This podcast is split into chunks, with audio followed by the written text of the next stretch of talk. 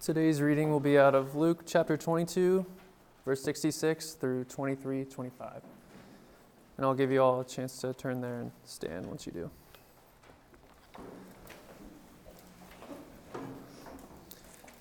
When the day came, the assembly of the elders of the people gathered together, both chief priests and scribes, and they led him away to their council. And they said, If you are the Christ, tell us. But he said to them, If I tell you, you will not believe, and if I ask you, you will not answer. But from now on, the Son of Man shall be seated at the right hand of the power of God.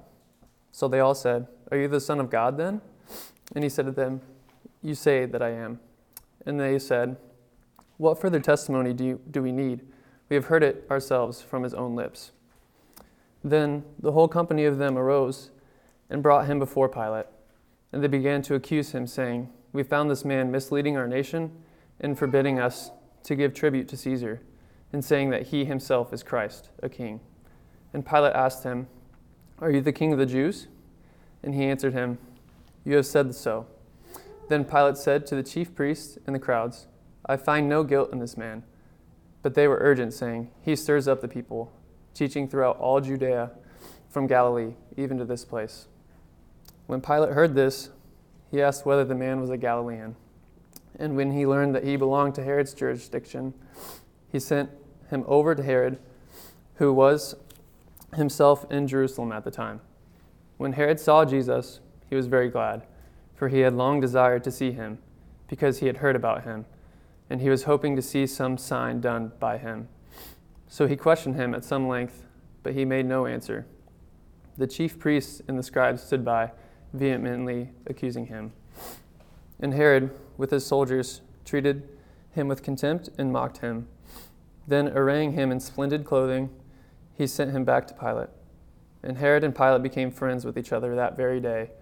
For before this, they had been at enmity with each other. Pilate then called together the chief priests and the rulers and the people and said to them, You brought me this man as one who is misleading the people. And after examining him before you, behold, I did not find this man guilty of any of your charges against him. Neither did Herod, for he sent him back to us. Look, nothing deserving death has been done by him. I will therefore punish and release him. But they all cried out together, Away with this man, and release to us Barabbas, a man who had been thrown into prison for an insurrection started in the city, and for murder. Pilate addressed them once more, desiring to release Jesus. But they kept shouting, Crucify, crucify him. And a third time he said to them, Why? What evil has he done? I have found no guilt I found in him no guilt deserving death. I will therefore punish and release him. But they were urgent, demanding with loud cries that he should be crucified, and their voices prevailed. So Pilate decided that their demand should be granted. He released the man who had been thrown into prison for insurrection and murder, for whom they asked, but he delivered Jesus over to their will. This is the word of the Lord. Thanks be to God. Well, as uh, we continue in our study of the Gospel of Luke, um, we come now to the climactic uh, trial scene or series of scenes where Jesus is finally put on trial, uh, officially uh, examined by uh, both the Jewish High Council, Pilate, Herod, and then Pilate again. And we see ultimately that in this case, the case of this trial, uh, the facts don't matter all that much when it comes to putting Jesus to death. The facts don't matter all that much, but the facts do matter all that much to Luke that you would know that in Jesus' trial, the facts didn't matter. So it's a long way of saying Luke is concerned for you to know that Jesus, in the case of his trial, was, was crucified under false pretenses, uh, in spite of the findings of the case. Uh, so Luke is very factually oriented. He wants you to know why Jesus was crucified. And dealing in facts is, is, a, is very important for Christian belief. In fact, Christians have always believed that our faith is not simply theological ways to cope with suffering and decay and pain all around us. our, our faith is founded on what we would say are historical facts facts about reality, facts about the world as it really is, and therefore we believe things that are factually necessary to believe. For instance, uh, the Christian view of the world as it is is that the world is created by God initially as good, and then later is created uh, fallen by the acts of mankind, by the acts of Adam and Eve, our, uh, our parents. Uh, that's, a, that's a thing that Christians would say that factually is describing the world around us. So that when people today come around and say, oh, we think the world is essentially good, there's no real twisted corruption to it, we would say, we disagree with you, not my opinion versus your opinion, but facts about reality as opposed to your take on what you see about reality. The, the Christian belief is not faith in, in the absence of reason. I've mentioned this before. It's, it's faith uh, carried out as the momentum, the, the necessary conclusion of other details which are settled in the historical narrative. And there's few factual details that are as clear in the history books about Jesus. Uh, one that he really existed, and then the other, the other detail, very clear, is that he was really killed. He really was crucified.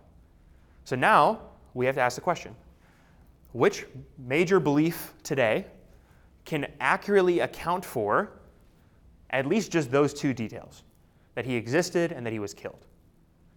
There are other facts that Luke is going to bring to light to color in the story, but I would, I would submit to you that the, the Jesus that is conceived of in popular culture, the one who is kind, affirming, down for whatever, that Jesus, does not really match the whole he existed and was crucified. Because the, the, the person who's kind and goes with the flow and is down for popular opinion, well, that's Pilate. And, and Pilate's not killed. He, in fact, he's surviving very well at, a, at an authoritative position in the Roman system. Uh, Jesus is killed because he insists, actually, that he's not uh, this kind, gentle person. He's actually insisting that he's king of the world, that he's the very Messiah of God. So uh, we have to ask the question who can rightly account for at least these two details that Jesus existed and that he was killed? And so Luke, as I said, is concerned with the facts, even though in the trial, no one is concerned with the facts.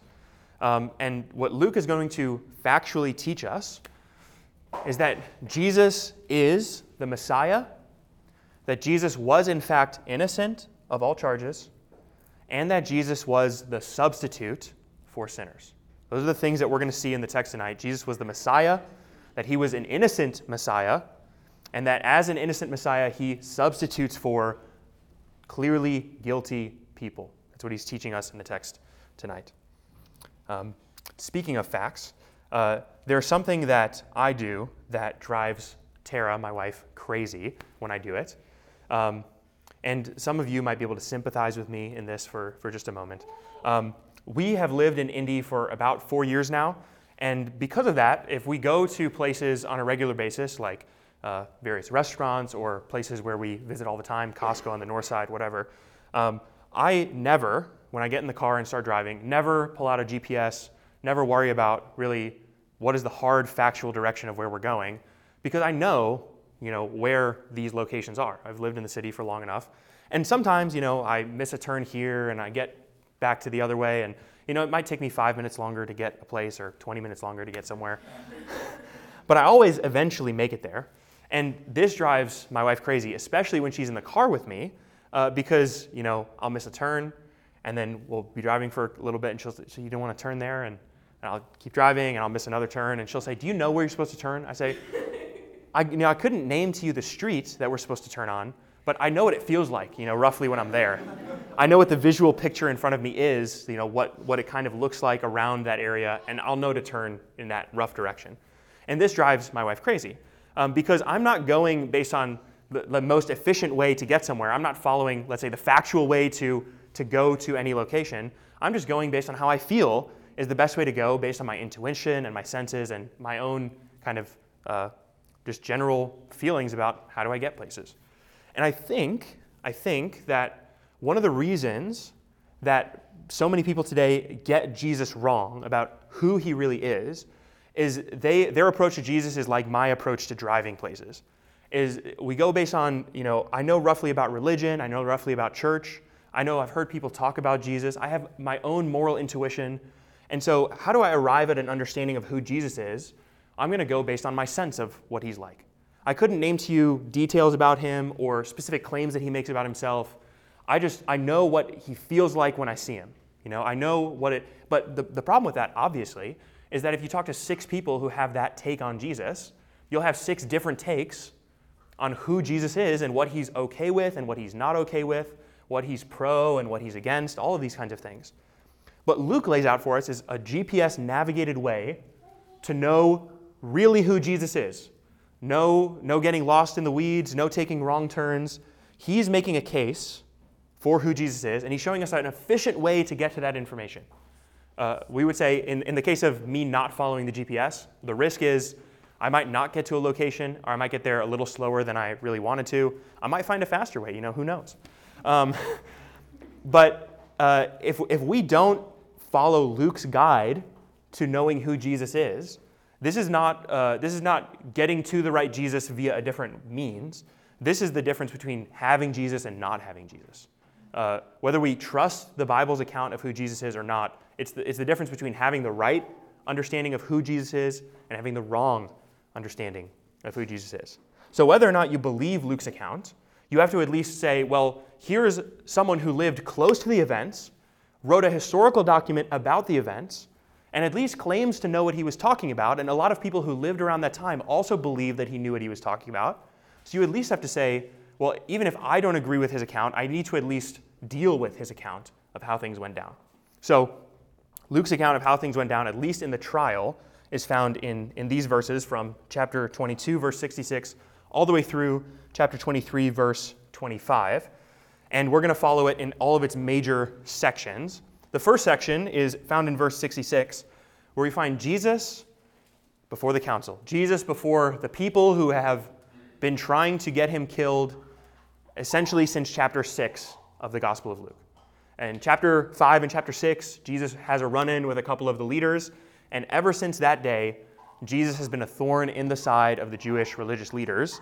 And here, finally, after the betrayal and a night of interrogation, they bring him officially, now note that, officially before the people. But make no mistake, they already have their minds made up about the, the punishment and the verdict, right? It tells us earlier in Luke's gospel that they set about that day seeking a way to kill him. John tells us the same thing. When Jesus resurrected Lazarus from the dead, they sought a way to put him to death. So they're not worried about the facts, they're worried about getting Jesus to death. That's what they're concerned to do. And so uh, here comes the trial. Uh, the day came, the day after that whole night, the night that we d- discussed last week. The day comes, the assembly of the elders of the people gathered together both the chief priests and the scribes. So you have official Levitical priests there. You also have what we would call the, let's say, theologically trained class, the scribes, the ones who interpret these scriptures. And they come uh, to form the, this Jewish council. And here's the question that Luke records for us If you are the Christ, tell us. That's in verse 67. And here Jesus gives a, a startling response. You'd, you'd, think if Jesus was ever going to claim to be God, here would be the place when he's on trial that he should claim to be God. He should say, in response, Yes, I am the Christ. You've caught me. This is who I am. However, as you'll see very clearly, Jesus' response is not a denial of their claim. It's not even a, a grumpy, I'll deal with that description of me, of their claim. He's, he's simply saying, how many times do I have to tell you the same information over and over and over again? He, Jesus responds to them to this question if you are the Christ, tell us.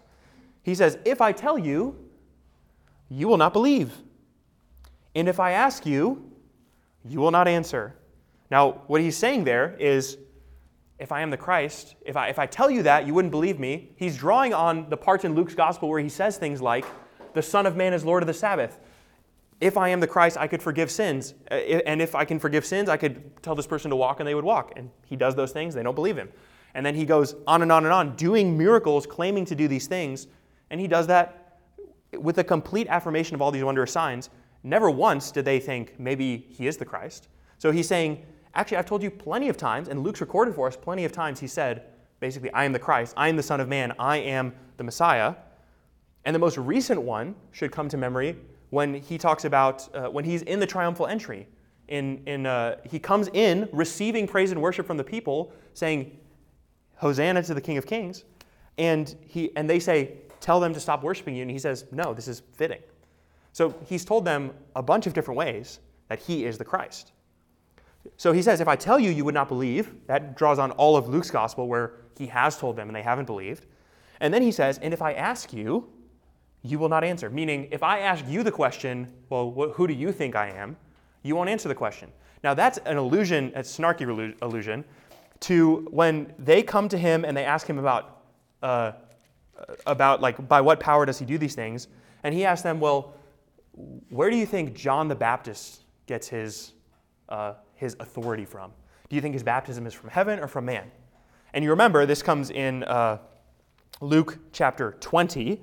Uh, you don't necessarily need to turn there, but if you want it for your to look back later, Luke chapter 20, verse 6 uh, and following, he asked them, Where do you say John the Baptist's baptism is from? And they say, uh, They discussed it among themselves. This is verse 5 they discussed it with one another, saying, If we say from heaven, he will say, Then why did you not believe him? But if we say from man, all the people will stone us to death, for they were convinced that John was a prophet. So Jesus asked them a question about John the Baptist, and they say, and they, and they answered that they did not know where it came from. So Jesus is saying, in the case of his trial before these same people, Well, you ask me who I am. I've already told you, and I'm not going to tell you again. And then he says, And if I ask you, what do you think about me? you wouldn't answer me either because I've asked you before plainly obvious things, and you said, We don't know, or we don't want to give you a verdict. And then Jesus goes on to say that he is, in fact, the Christ. Because in the very next sentence, he says, But from now on, the Son of Man shall be seated at the right hand of the power of God. Now, uh, if you're a Western Christian, you might say, I wish there was somewhere where Jesus said, in these exact words, I am God. I wish he would have said that just anywhere. Um, you know, there's all these John statements in John's gospel where he says, I am the I am, where he, he just makes that claim. Uh, he says, I am the light of the world. Uh, I am the, the vine. My father is the vine dresser. You know, he makes all these claims relating himself to God the Father. Um, why didn't Jesus just come out anywhere and say, I am God? Well, if you were sensitive to the first century setting of the Gospels where they're written, you literally cannot get closer to saying, I am God, than saying, I am the Son of Man seated at the right hand of the power of God. That is a direct allusion to three different messianic expectations in the Old Testament. The first one is Daniel chapter 7, which was read at the beginning of our service today where there's this vision of all the kingdoms of the world rebelling against God, and it kind of follows redemptive history. And then in Daniel chapter 7, the vision of the Son of Man is the one who comes to the Ancient of Days and receives the everlasting kingdom that puts all other kingdoms to rest. And that's where the language Son of Man comes from. And Jesus, remember, has called himself several times the Son of Man. The Son of Man is Lord of the Sabbath. When he's being betrayed, he says, The Son of Man is now betrayed into the hands of men. He, so he's using that title of himself. And now he even says, the Son of Man seated at the right hand of power. So he's, you can't really get much closer to quoting exactly from Daniel chapter 7 than that. And the dominant interpretation is this Son of Man figure is the Messiah figure, and it's very hard to separate how they are distinct from the Father, God, because of how, because of how overlapping they are. They receive worship and adoration and a kingdom and power. So here he says, in no uncertain terms, I am God. That's just one of the allusions, Daniel chapter 7. There's two others, one from Psalm chapter 2 and the other one from Psalm chapter 110. The Psalm chapter 2 one is a little more uh, oblique, a little bit harder to see. But in Psalm chapter 2, the drama is all of the kings of the world conspire against the Lord and against his anointed, saying, Let us burst their bonds apart and cast their cords from us so that we can finally be free. And he who sits in the heavens laughs, the Lord holds them in derision, and the Son of Man reigns, or the, the Son of God in this case reigns, the Lord's anointed reigns over the kings of the earth. And here Jesus is saying, Hey, I'm the one who's going to be reigning at the right hand of the power of God over the rulers of the earth. Right? He's saying, From now on, you will see the Son of Man seated at the right hand of the power of God. So he's saying, Psalm 2, by the way, that applies to me.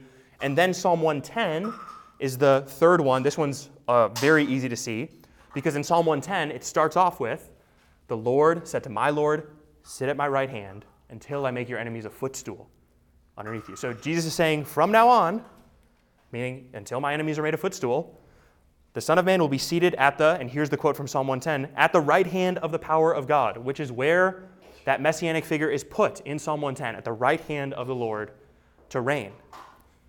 And so, in three different ways, from three, Testament, three different Old Testament allusions, and to a first century hearer in no uncertain terms, Jesus says, I am God. And Luke wants you to know that he's saying that. And Luke wants you to know so much that he even shows you that the scribes and the Pharisees agree with Jesus, at least in terms of what he claims. Because look at verse 70. So they all said, Are you the Son of God then? So if he's saying, I am the Son of Man, seated at the right hand of power, they're like, Hold on, we're putting this together. So you're saying you are the Son of God. And he said to them, You say that I am. And they said, What further testimony do we need? We have heard it ourselves from his own lips. So remember, I said historically we have to reconcile the fact that Jesus existed and he was crucified. What Luke is telling you is the way you put those two details together is that he existed and claimed to be the Son of God, and for this reason, he was crucified. There are other major world religions which will later come around hundreds of years after Christianity and say, Jesus never claimed to be the Son of God. That was actually uh, something that his disciples after him invented about him. But the problem is, how do you account for the fact that he was crucified in light of these claims? Because the, the only reason the text gives us in Luke's gospel for his crucifixion is that the scribes believe that Jesus is claiming to be the Son of God. And Jesus is claiming to be the Son of God. And Luke wants you to know that. The scribes believe that. They are all on the same page about what's at least being stated. Although the scribes don't think that that's true. That's why they're charging him with what, what other gospels will tell us is a charge of blasphemy. Um, and what they'll go before Pilate and say is he claims to be the king of the Jews, which is what the messianic figure does in Psalm 2 and Psalm 110. So at least the scribes believe Jesus, that at least Jesus claimed this about himself historically. And it's the best evidence we have about why Jesus was killed. If Jesus was a peace loving philosopher who didn't, didn't uh, make anyone have a hard time, there'd be no reason for him to be killed. But because he is claiming exclusive things about himself, is the only reason for why he was actually put to death. So that takes us to the first scene and we have the council and their vindictive desire to crucify Jesus. And uh, in the words of one commentator, Jesus demonstrates his control over this situation. How? Here's the quote He chooses to go to the cross by his own words. They don't have any evidence against him. They don't have witnesses against him. In fact, the other Gospels will tell us they try to get witnesses, but the witnesses aren't even on the same page about what they're accusing Jesus about. How does Jesus ultimately go to the cross? by a self indictment. He says, in the presence of all these witnesses, You say that I am. From now on, you will see the Son of Man coming on the clouds of heaven. He, by his own authority, goes to the cross, by his own testimony. So there's the council scene. Now we take to uh, Pilate part one, where uh, we meet Pilate, uh, possibly the most uh, American politician leader in the first century you have ever met. Um, because Pilate does not care about anything related to justice on the ground. He just cares about making sure people will still vote for him in the next cycle of common uh, correspondence. He doesn't want to upset the Jews. He doesn't want to upset the Romans. He just wants to get on with his life and keep his position of power. And so, here is Pilate. And uh, the whole company arose and brought him, brought Jesus before Pilate. Verse 2 of chapter 23. They begin to accuse him in front of Pilate and notice they translate uh, what Jesus said into Gentile understandable terminology. We found this man misleading our nation, forbidding us to give tribute to Caesar, and saying that he himself is Christ, and they translate that, a king. So, just so you know, the Jews believed that the Messiah was going to be not just a spiritual mentor to the people, but also the physical reigning king over all the world. So let's take these charges in, in turn. The first one, he was misleading our nation. Well, Pilate does not care if the Sanhedrin doesn't have a grip on their nation's religious musings. Pilate lives in a system where you can worship whatever god you want or goddess you want on whatever, whatever local custom you're, you're down with. So he doesn't care if you think someone else is misleading you. So he doesn't really care about that. And the only reason they level this charge against Jesus is not because it's a criminal offensive charge. They just want to say, we disagree with this guy's claims about himself. So he is misleading our nation. Actually, the, irony, the irony is they're the ones misleading the nation. So they say he's misleading our nation and forbidding us to give tribute to Caesar. Now, pause for a second and think. Where in Luke's gospel did Jesus tell us anything, or did, did Luke tell us anything about what Jesus says about uh, giving tribute to Caesar? Okay, think about that. You don't need to know the chapter or verse, just think about that scene, what happens. If you're drawing a blank, that's okay, we're going to look there in a second. So, settle the facts in your mind. It's not that many chapters ago. All right, let's go look uh, at Luke's Gospel in chapter 20.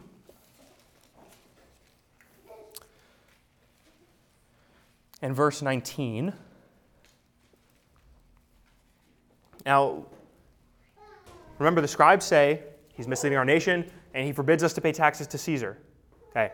Luke already told us what Jesus said. Luke chapter 20, uh, starting in verse, uh, uh, I'll start in verse 21. So they sent spies to him, and they asked him, these spies, Teacher, we know that you speak and teach rightly, and you show no partiality, but you truly teach the way of God. Is it lawful for us to give tribute to Caesar or not? So there's the question Is it lawful for us to give tribute to Caesar or not? But Jesus, he perceived their craftiness and said to them, Show me a denarius. Whose likeness and inscription does it have? And they said, Caesar's. And he said to them, Then render to Caesar the things that are Caesar's, and to God the things that are God's. So, what the, what the scribes uh, and the Pharisees have done is they have blatantly lied about the words of Jesus. So we know, and Luke's telling us, they're not concerned with the facts. They just want him crucified. They will say whatever it takes to get him crucified. So Luke already told us in chapter 20 that Jesus actually tells them, when given the opportunity, ask that question. He says, No, pay tribute to Caesar.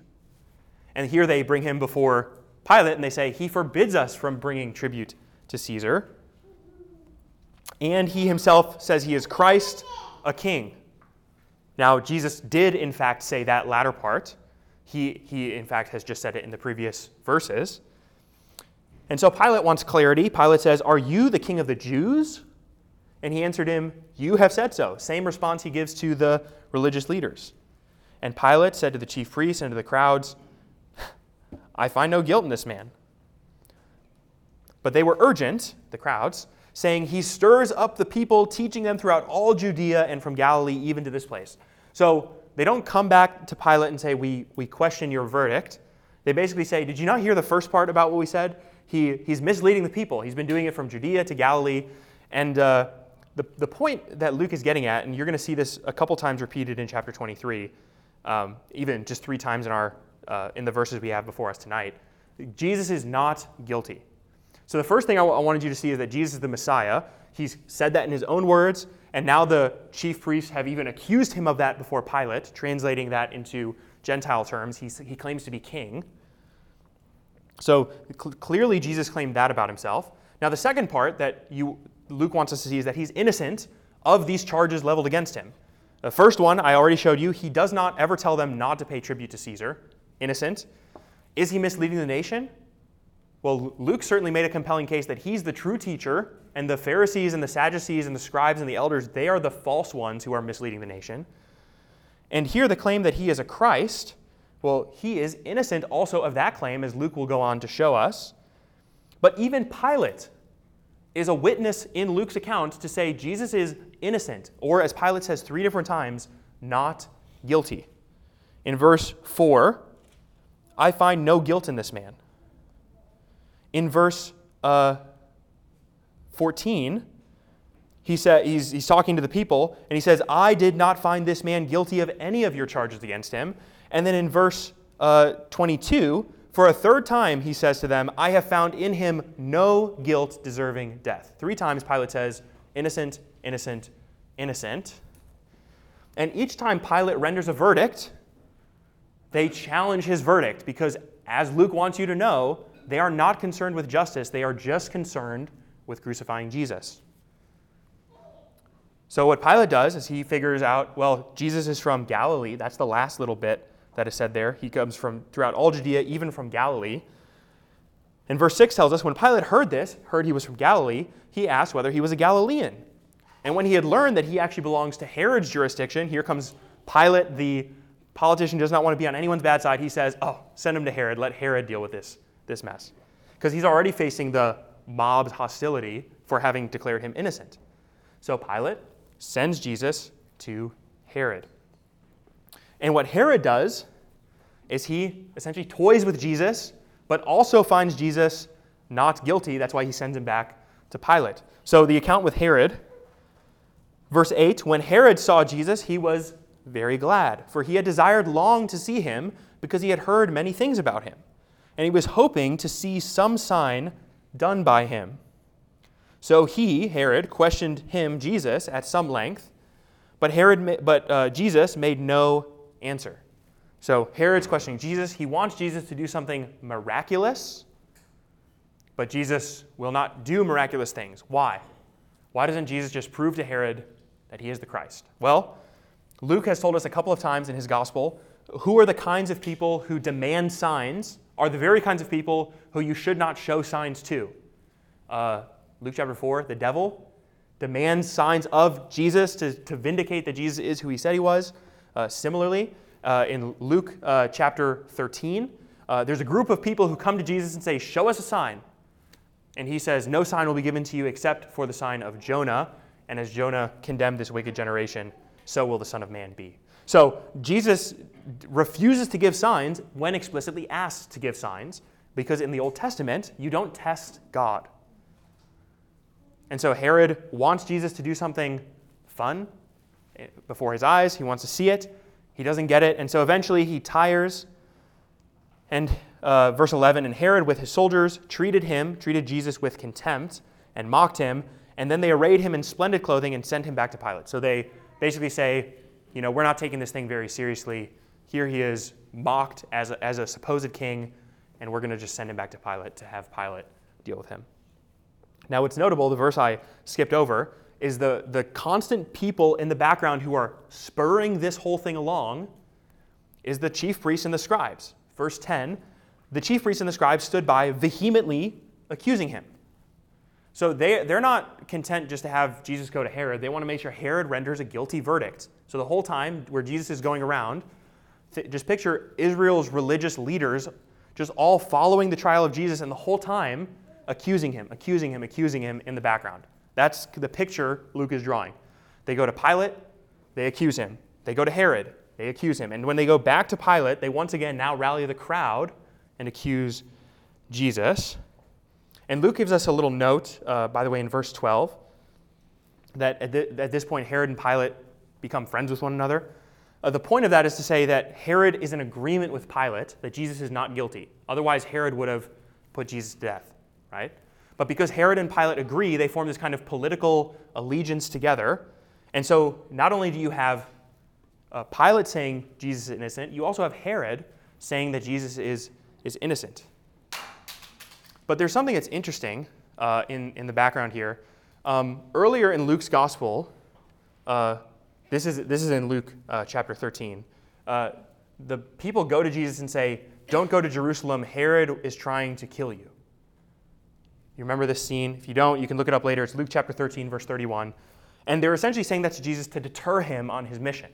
Well, the fact that Jesus is in front of Herod and Herod actually doesn't want to kill him is a pretty good indication that was a rumor started by someone who wanted Jesus off mission. So if you're trying to put details together about was that a true rumor or a false rumor, the fact that Herod has Jesus in his before him and he can do whatever he wants, he can render guilty or innocent, whatever, because Pilate has given it to him, and he doesn't do that, it's probably pretty good evidence that Herod wasn't out to kill Jesus.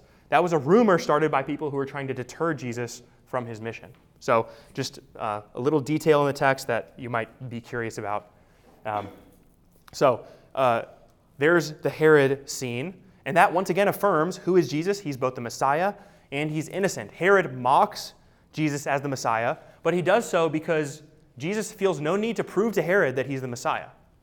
So, because Jesus has rendered countless evidences to his messiahship to everyone else, and Herod is certainly not taking these things uh, seriously, judging by the fact that he mocks and dresses Jesus up, which is not really part of, let's say, a, a just trial. And then what happens? Pilate calls together all the chief priests and the rulers of the people and says to them, You brought me this man as one who was misleading the people. And after examining him before you, behold, I did not find this man guilty of any of your charges against him. Verse 15, neither did Herod, for he sent him back to us. Look, nothing deserving of death has been done by him. I will therefore punish and release him. So he's basically saying he's innocent, but to appease you, I will punish him and then I will release him. So we've had the second instance of Pilate saying he's innocent. And in the second time, Pilate also says, and Herod agrees with me that he's innocent. Well, then the crowd cries back, verse 18. They all cried out together, Away with this man, and release to us Barabbas. And now Luke wants you to not miss it. So in verse 19, he's going to tell you who Barabbas is a man who had been thrown in prison for an insurrection started in the city and for murder. So the, the scribes and the Pharisees, they're all together, and they want Jesus tried and killed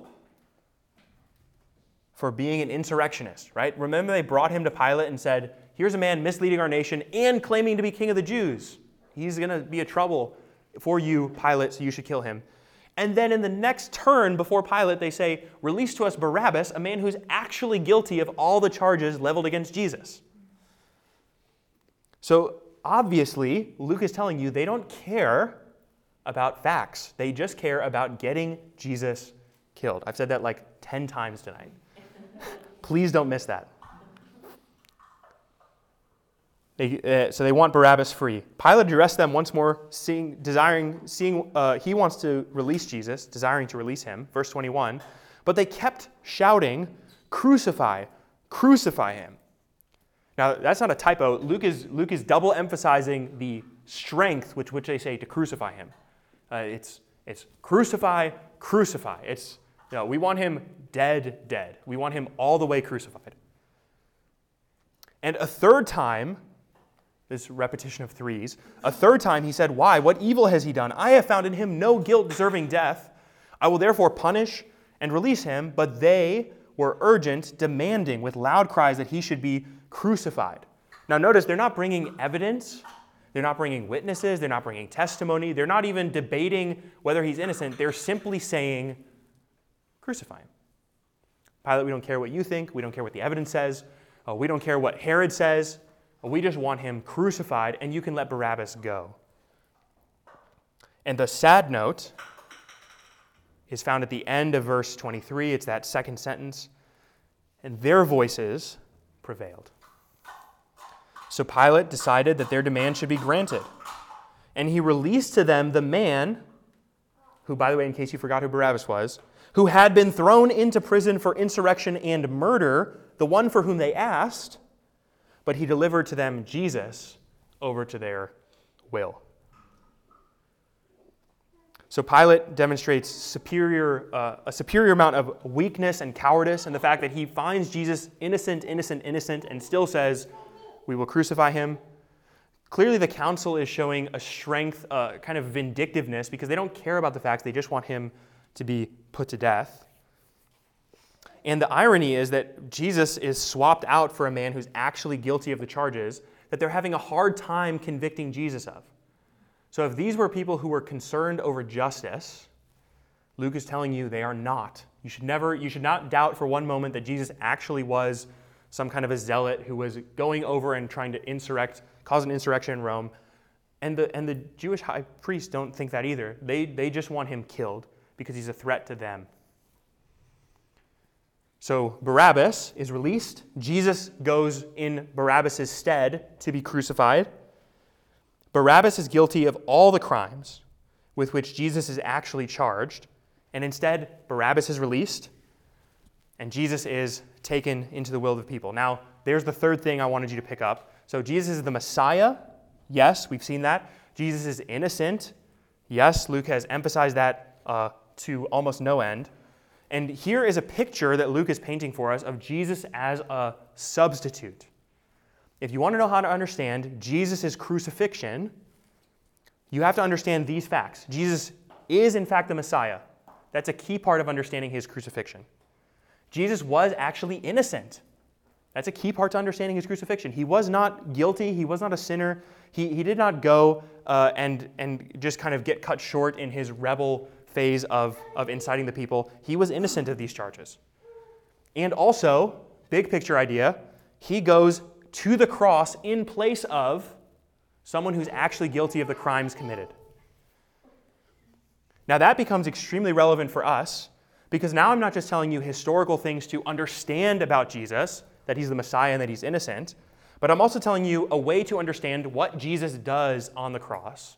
And Luke is telling you to understand the cross in this way. Jesus goes instead of guilty sinners to the cross. Jesus goes instead of Barabbas to the cross, and as the beauty of the Acts message of the gospel will tell us, Jesus goes instead of you and I to the cross. Jesus dies a death that he is innocent of, and he does so in place of something you and I are actually guilty of. If you've ever thought to yourself, uh, the punishment on the cross, God's wrath against sin, seems unjust, the first thing is we don't always see our sin appropriately in light of God. We often think about ourselves as innocent but imperfect creatures before God. The Bible tells us we are guilty and rebellious creatures before God. And that, as a starting place, is very important for understanding what Jesus does in our lives. Because if we are misunderstood, doing our best creatures, then Jesus cannot be a substitution or a savior for us. He can be a spiritual guide, he can be a good mentor, he can be a good model, but he can never be for us the substitute. But if we can grasp the idea that the Bible teaches that humans are actually rebels and condemned before God, then the work of Jesus on the cross begins to make more sense. The crucifixion actually has a place because now Jesus is dealing with sin in a swapping kind of way. He goes to the cross innocent, condemned to die, in place of one who should have gone to the cross guilty in that place. And if you're a Christian, this is the understanding of Jesus that you too have. Because to believe in Jesus Christ is not just mental assent to historical facts. Uh, as Paul would tell us and as the New Testament would tell us, it's actually a personal encounter with the risen Lord who compels us to see not only our condemnation before a holy God, but also our innocence through belief in Him. That He says, actually, we are just as wicked and even more so than we are suspicious that we are but not, but not just that, that He has made a way for us to actually be found innocent before God. And it's not by sleight of hand, it is not by being an unjust judge. He actually deals with the penalty of sin in His body on the tree. He goes guilty and condemned instead of sinners. And as a Christian, I'm sure that you have much comfort to share in His condemnation. In fact, many of the songs that we sing in Christian worship re- revolve around adoring Christ for his work of not only uh, resurrecting, not only reigning, but also saving those who were otherwise irredeemable, unlovable, unworthy of salvation, as Barabbas is in every single case. And what Luke is emphasizing, again, the Barabbas story is not some random historical artifact where Luke wants to tell us what happened to a man named Barabbas. He's giving us a way of seeing the cross of Christ that Jesus goes as a substitute to that cross. So, this is who Jesus is. He is the Messiah, the one who Christ, uh, the one who God sends into the world to redeem the world. He is the innocent lamb who goes uh, as a lamb led to slaughter, innocent on all charges, and yet willingly going to the cross. Why does he do these things? because he's going to be a substitute and a savior for his people. That his blood would cover his people, that he would be their savior, and his people would respond in worship and say, And he is our God. And that is the confession of Christians today. Let's pray.